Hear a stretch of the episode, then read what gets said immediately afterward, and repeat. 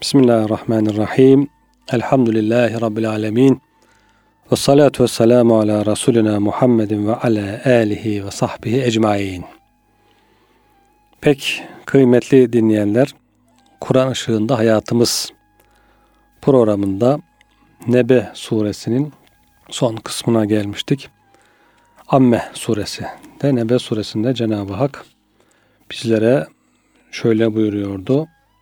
otuz sekizinci ayet-i kerimede يَوْمَ يَقُومُ الرُّوحُ وَالْمَلَائِكَةُ صَفَّا Ruh yani Cebrail aleyhisselam ve melekler saf saf olup durduğu gün لَا يَتَكَلَّمُونَ اِلَّا مَنْ اَذِنَ لَهُ الرَّحْمَانُ وَقَالَ صَوَابًا Rahman'ın izin verdiklerinden başkaları konuşmaz.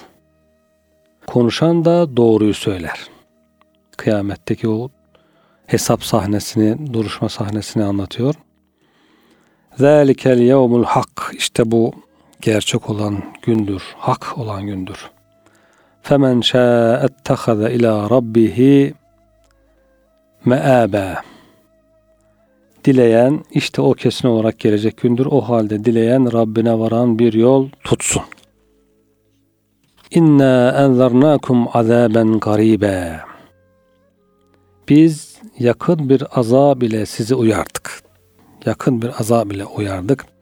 Yani yakında başınıza gelecek bir azap diye Kureyş için düşünüldüğünde Bedir Bedir Savaşı'nda onların büyüklerinin öldürülmesi böyle bir azab ile ikaz edildiklerini söylüyor veya diğer tefsire göre geçmiş ümmetlerin helakleri. Bak geçmişteki ümmetler helak edildi.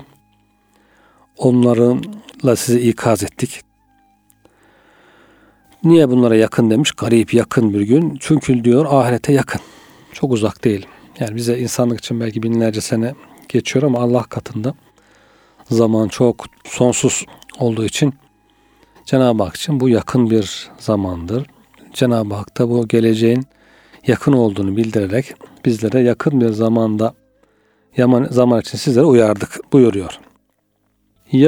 İnna enzernâkum azâben garîbe yevme yanzurul mer'u. Kıyamet günü kişi bakar diyor. Mâ gaddemet yedâhu.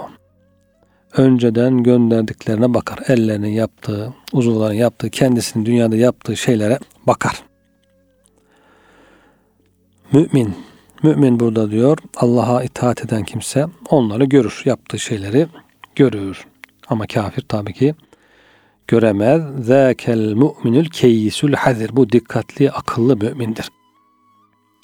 Alime enne lehu me'aden fegaddeme ve gaddeme. Bilir ki önünde bir me'at var, ahiret var. Bir hayat var. Hemen ona hazırlığa başlar. Hazırlanır, hazırlanır. Akıllı insan.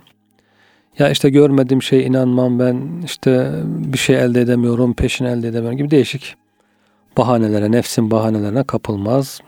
Kesin bir şekilde ahirete inanır ve hazırlanır, hazırlanır. Felemme kadime aleyhi o gün geldiği zaman da nazara ila ma qaddeme işte o önceden gönderdiklerine bakar, görür onları, sevinir, hoşuna gider. Ve yegulül kafir kafire gelince ya leyteni kuntu turabe o bir şey göremez.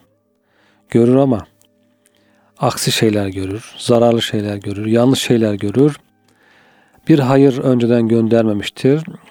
Der ki ya leyteni kuntu turabe keşke ben toprak olsaydım ya. Hiç insan olmasaydım, canlı olmasaydım, böyle insana verilen imkanlar bana verilmeseydi, imtihan edilmeseydim, imtihan alemine gitmeseydim hiç der.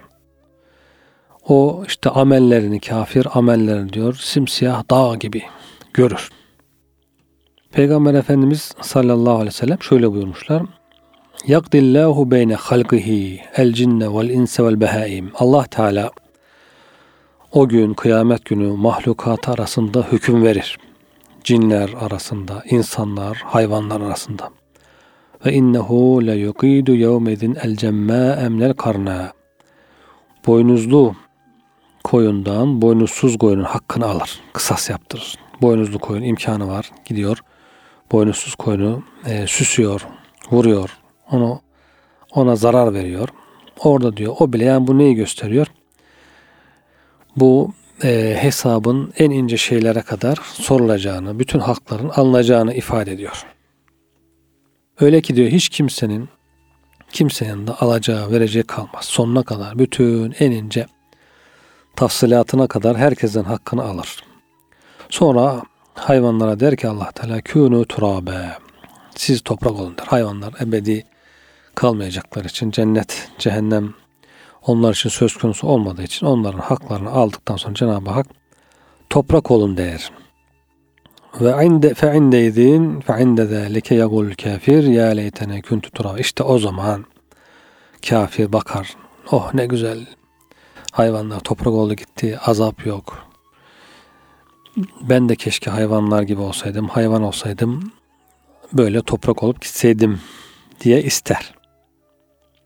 Hayvanlar bakarlar insanlara ah derler bu mahlukat hesaba çekilecek azabı var bunların. İyi ki biz insan olmamışız diye kendi hallerine sevinirler.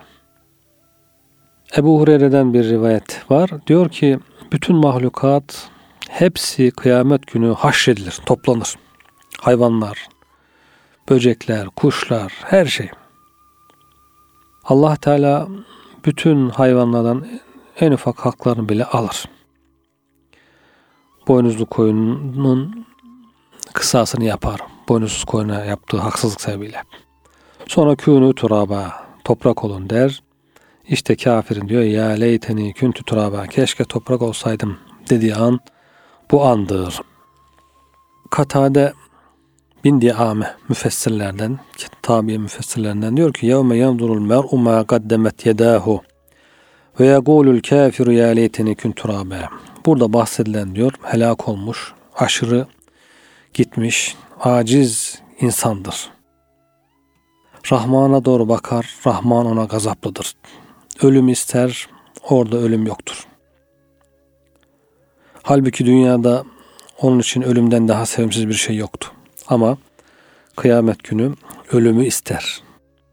Lakin ölüm yoktur.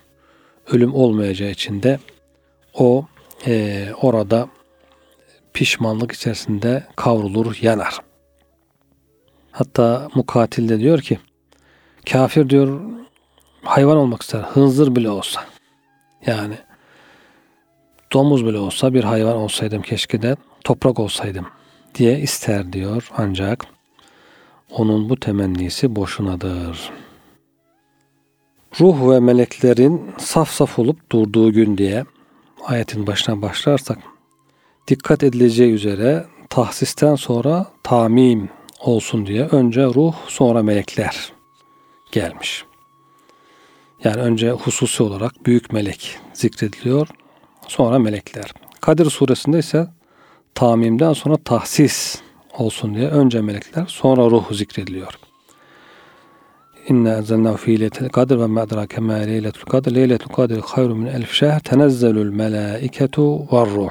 Önce melekler orada zikrediliyor. Sonra ruh zikrediliyor. Zahir olan şudur ki diyor, ruh şeklinde zikredilen melek, meleklerin cinsindendir. Fakat ruh meleklerden yaratılış, rütbe ve şeref itibariyle daha büyüktür. Çünkü ruh insan ruhunun mukabilindedir. Nitekim melekler de ruhani güçlerin mukabilindedir. Şüphe yok ki ruh kendisine tabi olan güçlerinden çok daha büyüktür. Tıpkı herhangi bir dünya sultanının emirlerden, askerlerden ve yönettiği insanlardan daha büyük ve güçlü olması gibi. Buradaki bahsedilen ruh da melekler cinsindendir ama onlardan daha büyüktür. Onlardan daha seçkindir. Ayette yer alan ruh isminin bu Cebrail'dir şeklinde tefsir edildiğini görüyoruz. Tefsir Cebrail'de denen diyen var. Başka ayrı bir melek olduğu söylenen var. Farklı tefsirler var. Bunu Bursevi Hazretleri bu görüşü zayıf görüyor. Her ne kadar bu ruhun Ruhul Kudüs ve Ruhul Emin şeklindeki tefsirine yakın ise de bu zayıftır diyor. Çünkü onun ruh oluşu zatı açısından değil, değildir. Yoksa meleklerin tümü her ne kadar latif cisimli varlıklar olsa da ruhani varlıklardır. Şu halde Cibril'in ruh olması, ruh üflemesi ve canlılardaki ruh mesabesine olan vahiy getirmesi açısındandır. Kur'an'a da ruh diyor Cenab-ı Hak. Kur'an'da insanlık için bir ruhtur, onlara can veriyor. O ruhu getiren de Cebrail aleyhisselamdır.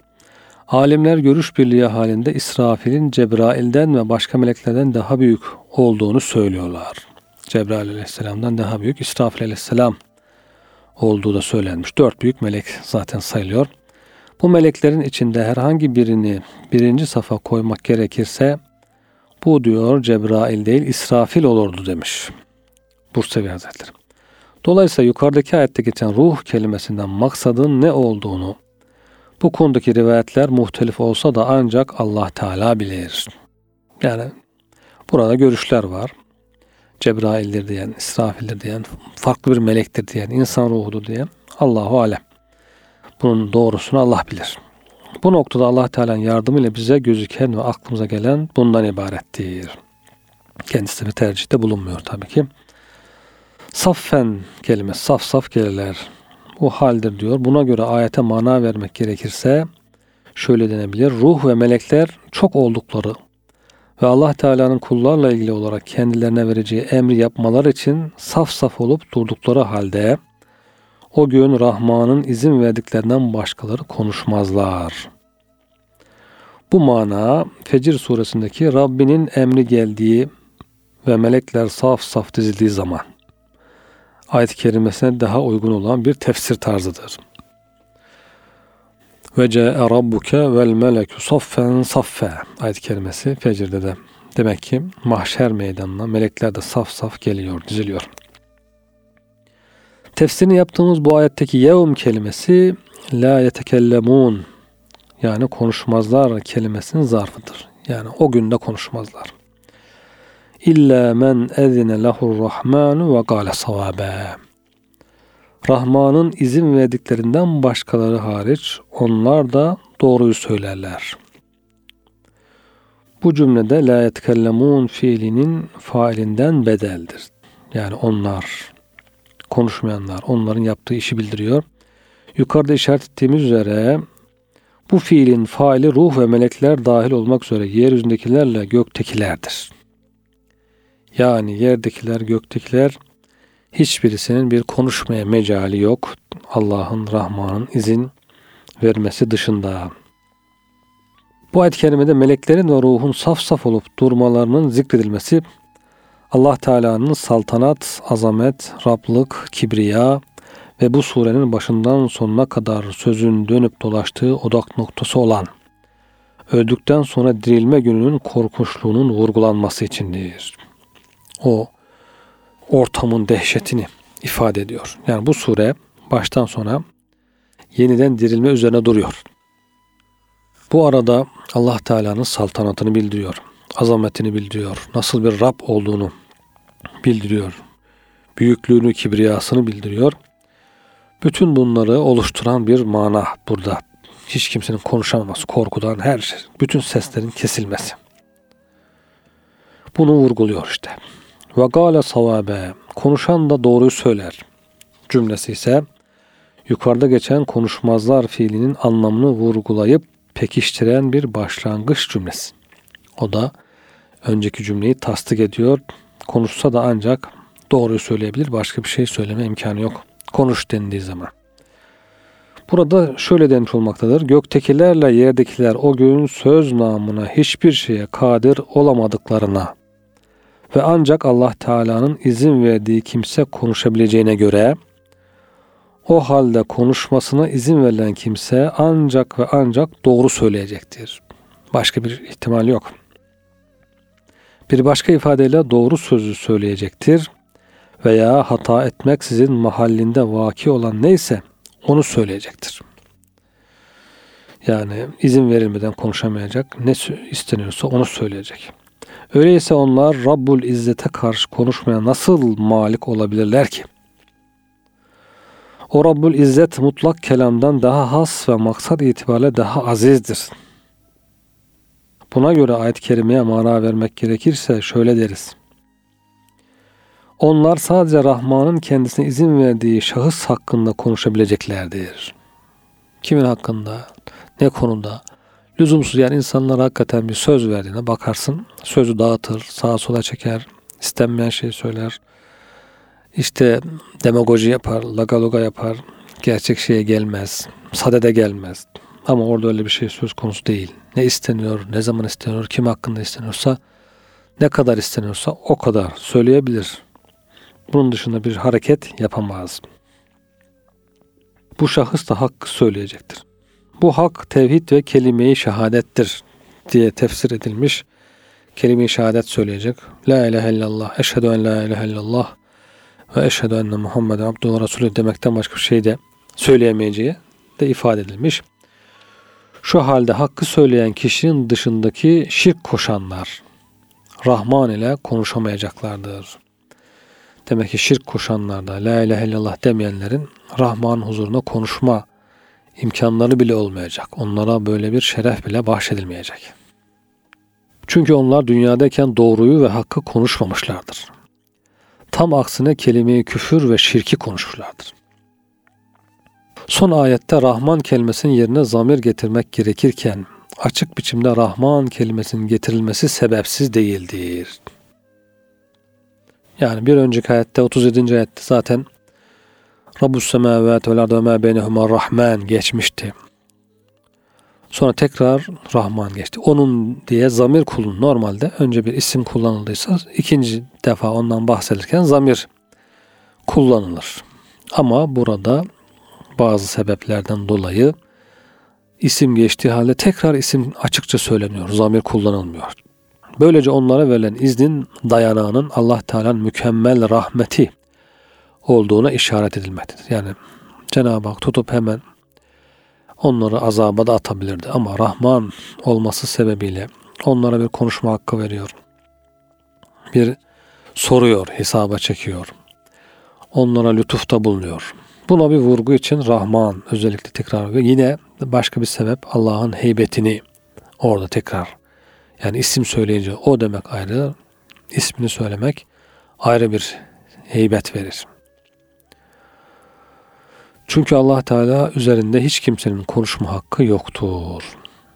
Allah izin verdiyse demek ki rahmetinden dolayı ihsan etmiştir. Ruzbihan Bakli'nin Arais isimli eserinde şöyle denilmektedir. Dünyadayken kelamı ahval açısından, ahvali vecd açısından, vecdi keşf açısından, keşfi müşahede bakımından, müşahedesi muayene bakımından olan kimse dünyada ve ahirette konuşmaya izinlidir. Hallerden bahsediyor. Tasavvufi hallerden bahsediyor Ruzbihan Bakli. Dünyada bu şekilde diyor hal sahibi olursa, maneviyat sahibi olursa insan ruhunu güzelleştirirse diyor o zaman orada izin verilir. Böyle bir kimse Allah Teala ile birlikte hürmet ve hibe sergisi üzerinde konuşur. Allah'ın O Allah'a tazim gösterir. Allah ona ihsanda bulunur. O ortamda konuşur. Allah o kişi sayesinde yarattıkları helak olma, yarattıkları helak olma tehlikesinden kurtarır. Onun hürmetine diğer insanlar da rahmete nail olurlar. İbn-i Ata şöyle diyor. Sözün halis olanı sırf Allah için konuşulanıdır. Birçok sebeple konuşuyor insanlar. Değişik sebeplere, değişik maksatlarla farklı insanlar için konuşuyor. En halis söz diyor. Sözün en halis olanı Allah için konuşulandır. Allah için konuşmak var. Nefsi için konuşmak var. Menfaat için konuşmak var. Dünyalık için konuşmak var. Düşmanlık için, haset için, hile için, fesat için çeşit çeşit konuşmalar var. En güzel konuşma Allah için olan konuşmadır. Sözün doğru olanı ise sünnete uygun olanıdır. Demek ki sözün bir ihlaslı olması, bir de doğru olması gerekiyor. Bir halis, bir de müstakim olması gerekiyor. Halis olması Allah rızası için olması, müstakim olması sünnete uygun olmasıdır. Ameller için de aynı şey geçerli. Amellerin de halis olması ve müstakim olması gerekir. Halis olması Allah rızası için yapılması, müstakim, doğru dürüst olması sünnete uygun olarak yapılmasıdır. İkindiden sonra nafile namaz kılmak mekruhtur demiş Peygamber Efendimiz sallallahu aleyhi ve sellem. Birisi namaz kılıyor, ikindiden sonra nafile namaz kılıyor. Said bin Müseyyib tabiinin büyük alimlerinden diyor ki bu vakitte namaz kılmak mekruhtur diyor. Namaz kılınmaz diyor. Adam da onu tersliyor. Ne yani diyor. Şimdi diyor Allah Teala bize namaz kılıyoruz diye ceza mı verecek? Yani kötü bir şey yapmıyoruz ki burada. Namaz kılıyoruz. İbadet ediyoruz. İbadet ediyoruz diye de ceza mı alacağız diye kendine göre bir mantık yürütüyor. Diyor ki Said bin Müseyyib alim insan. Allah Teala seni diyor namaz kıldığın için cezalandırmaz. Ama sünnete uymadığın için cezalandırır. Yani usule uygun bir iş yapmadığın için cezalandırır. Cenab-ı Hak orucu da farz kılmış. Çok da faziletli kılmış. Ama bayram günü oruç tutmayın demiş. Sen kalkar bayram günü oruç tutarsan ya Allah bunu farz kılmış çok da fazilet bir amel diye Cenab-ı Hakk'ın razı olmayacağı bir iş yapmış olursun. Dolayısıyla her şeyi güzel yapmak ve usulünce yapmak gerekir. Bazı alimler şöyle demişler, o gün cem ehli için umumiyetle heybet ortaya çıkar. Ama havas ve huzur ashabına gelince onlar sonsuza kadar izzeti heybet sıfatıyla birlikte müşahede ederler. Bu ayet-i kerimede şöyle bir işaret vardır. Ancak sırlar, kalpler ve bu ikisinin ruh seması ile nefis arzı arasındaki güçleri Cenab-ı Hakk'a, nefse emmareye ve ardından gidilen heva ve hevese şefaat hakkında hiçbir şey söyleyemeyeceklerdir. Çünkü bunlar arasında bir bağ vardır. Zira bunların tümü ruh ve kalıbın evladıdırlar. Tıpkı Hazreti Nuh'un oğlu Kenan hakkında Hak Teala hitap edip onunla konuşamadığı gibi. Şunu demek istiyoruz. Hazreti Nuh oğlunu kurtaramadı. Zira kendisine şöyle hitap olundu. Ey Nuh, o asla senin ailenden değildir. Çünkü onun yaptığı kötü bir iştir. O halde hakkında bilgin olmayan bir şeyi benden isteme.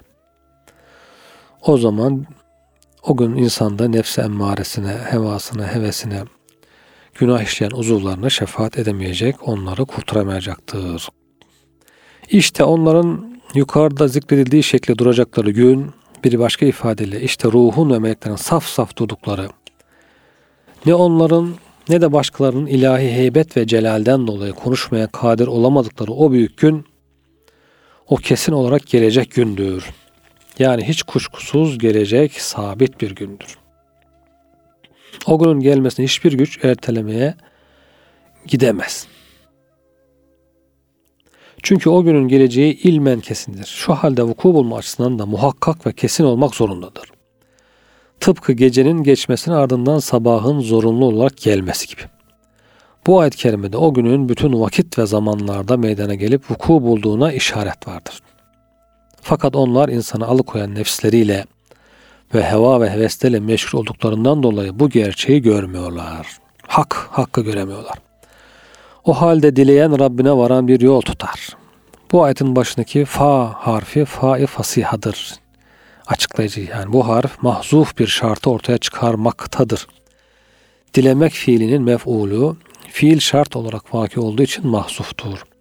Onun mef'ulünün cevabın mazmunu olması ve cevabın bu dile, dileme fiiline bağlanmasının garip düşmemesi bu konudaki dil bilgisi kurallarına göredir. Burada da Kur'an'ın fasihat ve belaat kısmına kısaca değinmiş. İlâ Rabbihi ifadesinin başındaki ilâ harfi me'aben kelimesine bağlıdır. Ancak bunun me'abenden önce getirilmesi, dikkatlerin ilâ Rabbihi ifadesine yönelmesi ve ayet sonlarındaki ses uyumunun sağlanması içindir. İlâ Rabbihi me'abe, ittahaza me'aben ilâ Rabbihi diyebilirdi. Vurgu yapıyor yani. Allah'a dönecektir. Allah'a bir yol bulsun. İlâ Rabbihi'ye, Rabbine giden kelimesine bir vurgu yapılıyor. Bütün bu açıklamaların ardından burada şöyle denmiş oluyor. Madem ki mesele zikredildiği gibidir, bir başka ifadeyle yukarıda zikredilen günün gelip çatacağı şüphesizdir. O halde şanı azimi zikredilen Rabbinin sevabına dönüş arzu eden kimse bunu iman ve itaat ile yapsın. Biz yakın bir azab ile sizi uyardık. Ahiret azabı ile. Yani suredeki öldükten sonra dirilmeyi ve onun ardından dirilmeye götüren unsurları dile getiren ayetlerle sizi uyardık. Veya hem bu sure ve hem de Kur'an'da yer alan korkunç belalar ve musibetlerle sizlere uyardık. Pek çok ikaz var insan. Geçmiş kavimlerle ilgili, önünde geleceği şeylerle ilgili, yaşadığı halle ilgili uyarılar uyarılar. İnsan nefsin elinden yakasını bir kurtarsa da bu uyarılara dikkat edebilse, Bu ayetteki hitap Arap müşrikleriyle Kureyş kafirlerinedir. Çünkü onlar öldükten sonra dirilmeyi inkar ediyorlardı. Bazı tefsirlerde bu ayetteki hitabın sadece Arap müşrikleriyle Kureyş kafirlerine değil, bütün herkese olduğu da ifade ediliyor.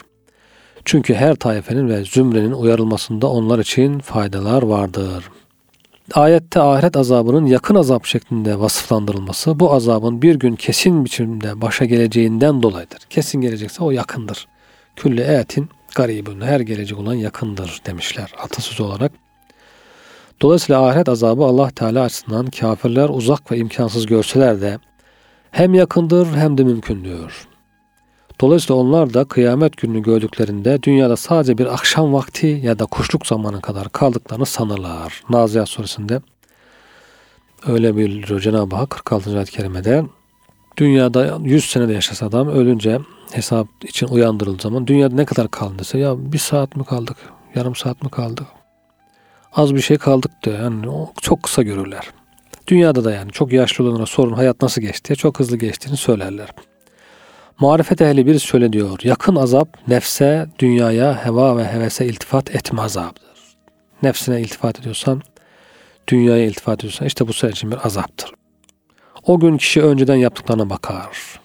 Bu ayetteki yevm kelimesi yukarıda geçen azap kelimesinden bedel veya onun sıfatıdır. Buna göre mana biz kişinin gerek hayır gerek şer önceden yaptıklarına bakıp da kafirin keşke ben toprak olsaydım diyeceği o gün azabıyla sizi uyardık. Yani bugün de sizi uyardık.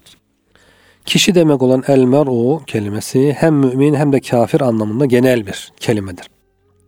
Çünkü herkes o gün kendi amelini gerek hayır gerek şer belli bir sayfada kaydedilmiş olarak görecektir. Mümin salih ameline karşı Allah'ın sevabını umarken kötü amelinden dolayı da cezalandırılacağından korkacaktır.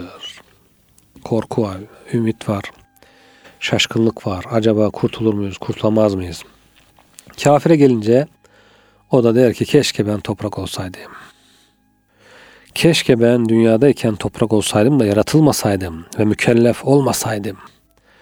Veya keşke ben bugün toprak olsaydım da yeniden diriltilmeseydim diyecek.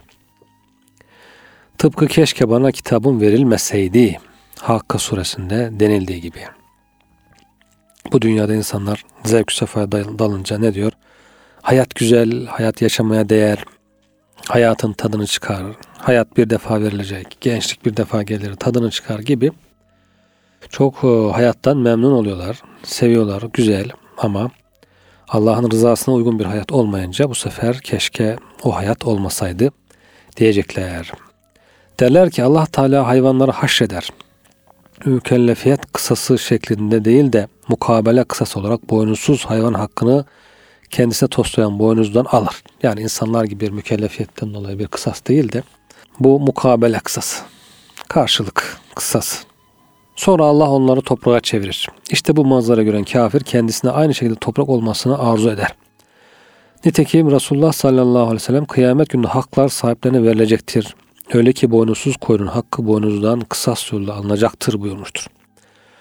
Resulullah sallallahu aleyhi ve sellem bu ifadesi hayvanların haşredilip sevap ve ceza olarak karşılık verilmek için değil, mukabele şeklinde kısas için diriltilecekleri hususunda gayet açıktır. Derler ki kafir iblis Hazreti Adem'i onun zürriyetini ve sevaplarını görünce kendisini de hakir gördüğü şey olmasını temenni eder. Yani Hazreti Adem topraktan yaratılmıştı, şeytan ateşten. Şeytan dedi ki bu toprak benden alçak, ben ateşten yaratıldım, o topraktan ben ona secde mi ederim demişti. O gün görünce bakacak salih insanların sevaplarını, cennet nimetlerini, keşke ben de topraktan yaratılan bu insan gibi olsaydım, hakir gördüğüm bu insan gibi olsaydım. Aslında hakir değil ama o hakir görüyor yani. Gururlanıyor, kibirleniyor, kibrinden o gün vazgeçiyor. Bu da güzel bir mana. Keşke toprak olsaydım. Kasıt teş, keşke topraktan yaratılan insan gibi olsaydım. Nitekim İblis Hazreti Adem'i hakir görmüş. Kur'an'daki ifadeyle onun hakkında şöyle demişti. Beni ateşten yarattın, onu çamurdan yarattın. İblis topraktan yaratıldığı için Adem'i ayıplar. Ateşten yaratıldığı için kendisini överdi.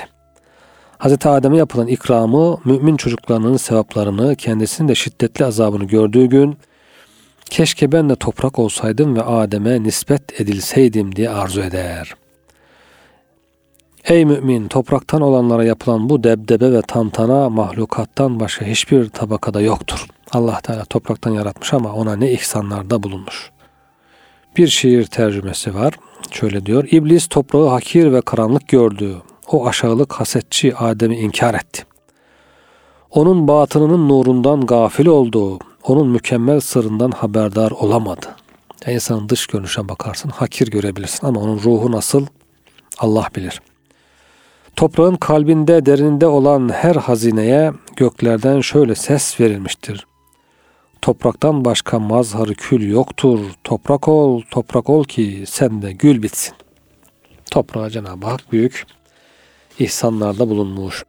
Cinlerin mümin olanlarına gelince onların da sevapları ve cezaları vardır. Onlar toprağa dönmeyeceklerdir. Bu konudaki sahih olan görüş budur. Cinler de orada ceza görecek.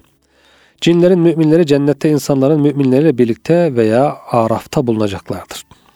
Bu konuda çok fazla açık bilgiler yok, görüşler var. Onların nimetleri kendi makamlarına uygun olacaktır. Kafirlerine gelince onlar da cehennemde insan kafirleriyle birlikte bulunacaklar. Azapları da kendilerine uygun ve münasip olacaktır. Yani cinler ateşten yaratılmıştır. Zaten cehenneme girerse orada onun için azap olmaz. Onun için belki nimet olur gibi insanın aklına basit düşünceler gelebilir. Allah Teala ateşin içinde ateşi yakar. Naral kübra diyor. Yani ateşin içinde büyük bir ateş daha var. Ateş ateşi yiyor. Alevlerin birbirini yiyor diyor. Cehennem. Cehennemin zemherir bölümü de var. Donduran buz gibi kısmı da var. Yani cinlere orası da olur. Dolayısıyla Allah için imkansız yoktur.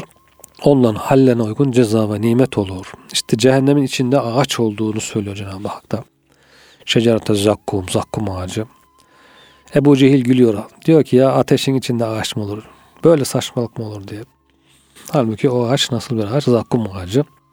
Ateşin içinde de ağaç olur mu? Olur. Bunu diyor biz fitne yaptık diyor Cenab-ı Hak. İmtihan vesilesi yaptık. İnsanlara inanıp inanmıyor. Yani her şeyi akla vurursan Allah'a itaat edemeyebilirsin yani. Kendine göre nefsin, aklın sana e, bazı yanlış yollar gösterebilir. Kendinde çok akıllı zannedebilirsin. Yani ateşin içinde ağaç olur mu dersin. Ama Allah Teala olur derse olur. Onun başka bir ağaç olur, başka bir hal olur, durumu olur. Ateşi farklı olur, ağacı farklı olur. Denilir ki ayette yer alan ve toprak anlamına gelen turab kelimesinden maksat müminin secde ettiği topraktır. Çünkü bu toprakla mümine gelecek ateş söner. Yine bu topraktan maksat müminin namazdayken üzerine ayak bastığı topraktır. Ne kadar şerefli bir şey hakikaten. Namaz kılarken insanın ayak bastığı toprak, alnını üzerine koyduğu toprak. Şu halde kafirin temenni etmiş olduğu şey müminin ayağının altındaki toprağa dönmektir. Hani ayağının tozu olayım falan derler ya. Kafir de demek ki müminin ayağının tozu olsaydım diyecek demek. Keşfül Esrar tefsirinde şöyle anlatılmış. O günün azametindendir. Dünyanın gece gündüz yirmi dört saatine benzer yirmi dört hazineyi bir araya getirir. Kıyametin Arasat meydanında hazır eder, bu hazineleri birer birer açarak kula arz ederler. Açtıkları bu hazinede iyilik, güzellik, nur veya ziya olur. Bu kulun dünyada her bir saatte yaptığı hayır, hasenat ve ibadetleridir. yirmi dört saatin tek tek saat saat açılıyor. Bu saatte ne çıktı? Nur çıktı. Bundan zulmet çıktı. Bundan gaflet. Onun için her anı güzel değerlendirmek lazım ki açılan her kutudan nur çıksın. Kul onda o kadar güzellik, nur ve kıymet görür ki kendisini bir sevinç, mutluluk ve coşku kaplar. İyi ki o vakti iyi değerlendirmişim. Bu haldeki kulun sevincini eğer cehennem ehline paylaştırsalar onlar bu sevincin coşkusundan ateş elemini unuturlar. Sonra bir başka hazineyi açarlar, kutuyu. Bunda ise karanlık, zulmet, vahşet ve pis koku yayılır. Bir saat açıyorlar ki karanlık. Bu da kulun her saat o saatte işlediği günahlarını Allah'ın vahşet ve zulmet şeklinde önüne koymasıdır. Eyvah, o saatte de kötülük işlemişim. Bu halde kul öyle bir korku, haşyet, zorluk ve kederle dolar ki bunu bütün cennetliklere bölüştürseler cennet nimetleri onlara keder verir, nahoş eder. O zaman hakikaten her vakte nasıl bakacağız böyle? Kıyamet günü bu saatin amelleri açıldığında nur mu çıkacak, beni sevindirecek mi, zulmet çıkıp beni üzecek mi, korkutacak mı? Bu sefer bir başka kutu açarlar. Ancak boştur. Bunda mutluluğa sebep olacak ibadet olmadığı gibi gam ve kedere sebep olacak günah da yoktur. Bomboş. Bu da kulun uyuduğu, gaflette bulunduğu ya da dünyevi mubah şeylerle meşgul olduğu saatlere tekabül eder. Mubah, dünyevi şeylerle. Kul bu halde hasret içinde kalır ve büyük bir aldanış da olduğunu anlar. Keşke ya bununla güzel bir iş yapsaydım diye. Yani oy sayımına benzetebiliriz bunu. Oy sayılıyor diyelim. Bir partinin yetkilisi orada bakıyor. Bir zarf açılıyor. O kendi partisine çıkmış, çok seviniyor. Bir zarf açılıyor, öbür tarafa çok üzülüyor. Bir zarf çıkmış, boş, geçersiz oy. Çahtı, keşke bize olsaydı bu. Çok ihtiyacı var çünkü. Bunun gibi hazineleri, kutuları birer birer açarlar ve ona arz ederler. Kul ibadet ettiği saatler için mutlu olur, günah işlediği saatler için kederlenir. Boşa geçirdiği saatleri hasret içinde büyük bir aldanış kabul eder. O gün kusurlu bir müminin hali böyledir. Artık sen bir kafirin hasret, pişmanlık ve iniltisinin o gün ne şekilde olacağını buna kıyas et. Bu örnek çok güzel bir örnek. Bunu hiçbir zaman unutmamak lazım. Zamanı ona göre değerlendirmek lazım. Übey bin Kâb radıyallahu anh'a rivayet olduğuna göre Resulullah sallallahu aleyhi ve sellem şöyle buyurmuş. Nebe suresini öğreniniz. Bu Ebu Derda'dan gelen rivayet. Kaf suresini öğreniniz. Necm suresini, Buruc suresini, Tarık suresini öğreniniz. Çünkü sizler bu surede ifade buyurulanları bilecek olursanız içinde bulunduğunuz şu hali terk edersiniz. Bunlardaki hükümleri öğrenir. Bunlarla Allah Teala'ya yaklaşırsınız. Allah bu ayetler sayesinde kendisine ortak koşma günahı hariç bütün günahlara bağışlar. Bu surelerde kıyamet anlatıldığı için insan hayatını ona göre tanzim eder. Hazreti Ebu Bekir Sıddık radıyallahu anh şöyle diyor. Peygamberimiz sallallahu aleyhi ve sellem dedim ki ya Resulallah ne çabuk ihtiyarladınız. Yani bir, üzerinizde bir ihtiyarlık alameti var. Saçınız ağardı. Bir teli yani. Efendimizin çok saçı ağarmış değildi yani. on yedi on sekiz teli ağarmıştı. Saçınızda aklık oluştu deyince Efendimiz sallallahu aleyhi ve sellem Hud, Vakıa, Mürselat, Amme, İze'ş-şemsü küvvirat sureleri beni kocattı diyor. Saçımı ağarttı diyor. Yani bu surelerdeki o dehşetli manzaralar korkuttu. İnsanı düşündürüyor. Bu ifadede ayrıca şöyle bir şart vardır. Yukarıda zikre geçen sureleri öğrenen kimsenin manalarını da öğrenmesi gerekir. Çünkü bu surelerden arz olunan maksat ancak manaları öğrenilmekle elde edilir. Ayrıca Peygamber Efendimizin yukarıdaki ifadesi açıkça gösteriyor ki ahiret endişesi Allah Teala'nın tehdidini öğrenme ve bunu daima zihinde canlı tutma insanı kocaltır, düşündürür, yaşlandırır. Bundan dolayı hem alim ve hem de şişman olan kimse, hem kıraat alimi ve hem de şişman olan kimse kınanmıştır. Allah Teala şişman alime buğz eder diye Hazreti Ömer'in sözü var. Yani alim olup da şişman olan bir insan diyor biraz demek ki çok düşünmediğinden böyle oluyordur gibi bir düşünce olabilir ama herkes için tabii geçerli olmayabilir bu. Çünkü şişmanlık insanın okuduğunu gaflet içinde okumasından kaynaklanır. Eğer kişi okuduğunu canlı biçimde kavrayıp bunun endişesine düşerse, dertlenirse o endişeden kocayıp ihtiyarlar kederinden eriyir. Çünkü vücut yağı kederle birlikte bulunmaz. Kıymetli dinleyenler, böylece Nebe suresini bitirmiş olduk inşallah. Ee, yeni bir programda görüşmek üzere. Allah'a emanet olunuz efendim.